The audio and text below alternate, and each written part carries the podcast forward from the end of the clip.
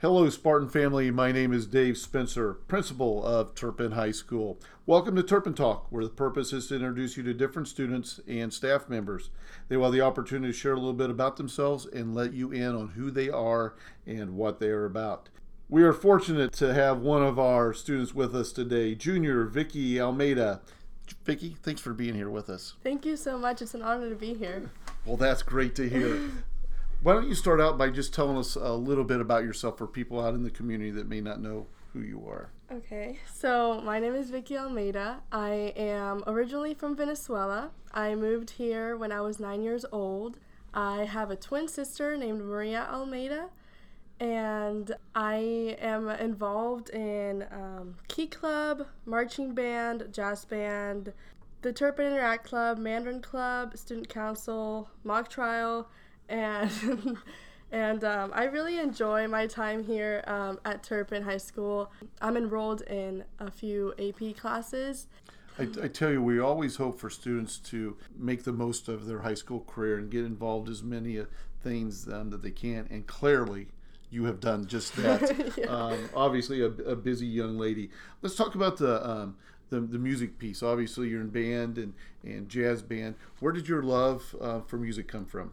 So, music has always been a big part of my life, especially it started with my family in Venezuela. We would always, you know, play the guitar when we were uh, together as a family and we would sing along. During Christmas time, we would sing a lot of Christmas songs around, you know, together. And, um, and that's how it started, my, my passion for music. And then in fifth grade, band was available to me, and I thought I would play the saxophone because I really liked jazz music and I thought it would be a really fun instrument to play. And I continued it on through elementary school and then through middle school. And then in middle school, eighth grade, um, they talked to us about marching band and how we had competitions with different schools and how we would be marching and playing at the same time. And I thought that was all so interesting. So I decided to, to take a shot at it. And it has become one of the best, if not the best, experience of my life so far. I have made incredible connections with my peers and my teachers, and I have learned so much about hard work and um, perseverance, and it's just been an incredible experience. While we're talking about band, let's let's talk about this past weekend, um, a, a historical event for for our band. Our bands have come together, and we are the Forest Hills Band with Anderson and, and Turpin students together. Um, but you had a, a huge competition um, this weekend. Tell us about a little bit about the competition and the performance and what that was like. For sure. Okay, so this is Forest Hills Marching Band's second year in existence. but It is our first year ever going to um, Bands of America competition. And last weekend we went to the national competition with 91 other bands around the country. This year our show was titled Lost in Wonderland, and it was more of like telling a story through music and through our visuals and props. And we ended up placing number 24th in preliminaries.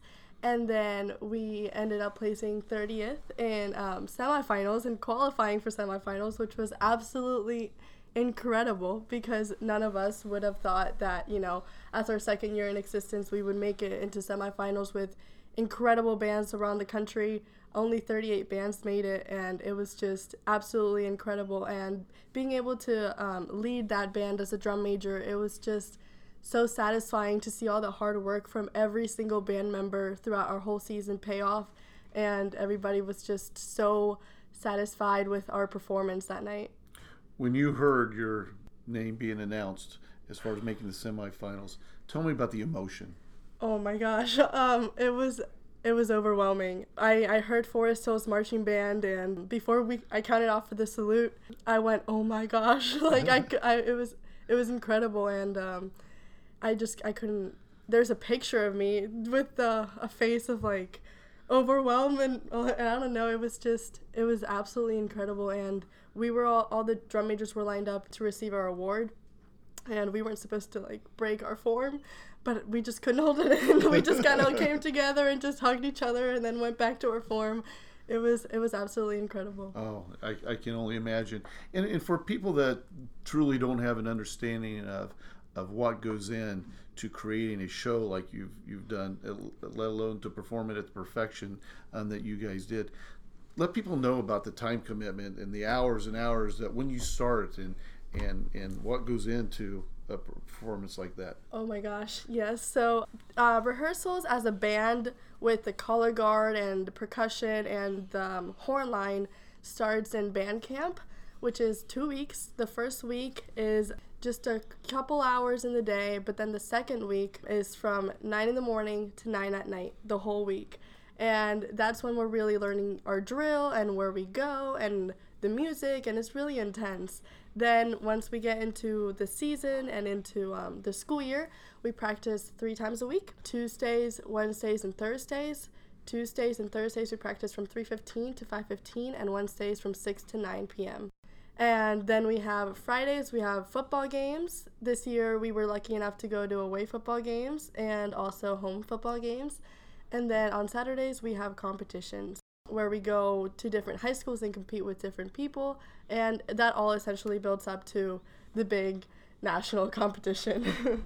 and to me, it's just amazing because when I look at a, a basketball team where they have to have five guys on the court work together and understand the roles and, and do everything to to execute a, a play or you know in volleyball six you know players we're talking nearly 200 members of a band marching and performing as one and, and each and everyone having an important piece because they're on display. And if one doesn't do their part it sticks out and easy. See tell me about I guess not only the work but the effort goes in to make sure everyone is doing what they need to do. For sure, um, our band is made up of around 230 students, and it is it is really um, crazy to get everybody you know marching the same style and playing the right notes and getting to the same place at the same time, being in their form. It's all super. It takes a lot of work, and everybody just puts in their absolute best effort. Every day we're at practice, we know that we're there as a team, and we know that we cannot perform as well without one of us. Even though we're 230 people, we still need that one person. So it's it's really a team effort because if if we're not there, if we're not all giving our all, then we won't perform as well. And and it really that becomes more of like a family, and we all learn to work together and not only work together but make sure that we're all doing okay because it is overwhelming sometimes you know to have so many things to do at the same time or so many practices and on top of that we have homework and this and that. So we're all there to make sure um, that we're all doing okay and that we're all performing and having fun because that's what band is about well and i, and I think um, you guys were successful because you know the results of this weekend is a testament to to what you guys have, have done. Absolutely. So um, congratulations on that. That is absolutely incredible. Thank you. Let's sort of go back um, here a little bit. You talked about moving here from Venezuela. Yes. Tell me about that transition. I mean, I know you were nine years old, but I gotta believe as a, a young girl that was a lot to really absorb and, and adjust to. Yeah, it was it was a huge change in my life. I had gone out of my country once before I moved here, and that was to Spain for a vacation. And it was just a couple weeks. You know, um, I would have never thought that I would be living in a new country. In fact, as a little girl in Venezuela, I took English in my school as a second language and I hated it. I hated English. I couldn't I couldn't understand all the words and all the grammar. I it was I, I was like, thank God I'm never gonna be able to use this. I'm never gonna have to use this. Um, but of course that's behold. not that's not how it turned out. Yeah. Um, I had to move here and I had to learn English with very little knowledge. You know, I knew the basics like the colors and the numbers, but I had to learn along with my sister and my parents. In 2011 is when I arrived and I was in third grade. And I remember um, it was very challenging to make friends and even talk to my teachers because I couldn't I didn't speak the same language, yeah. literally.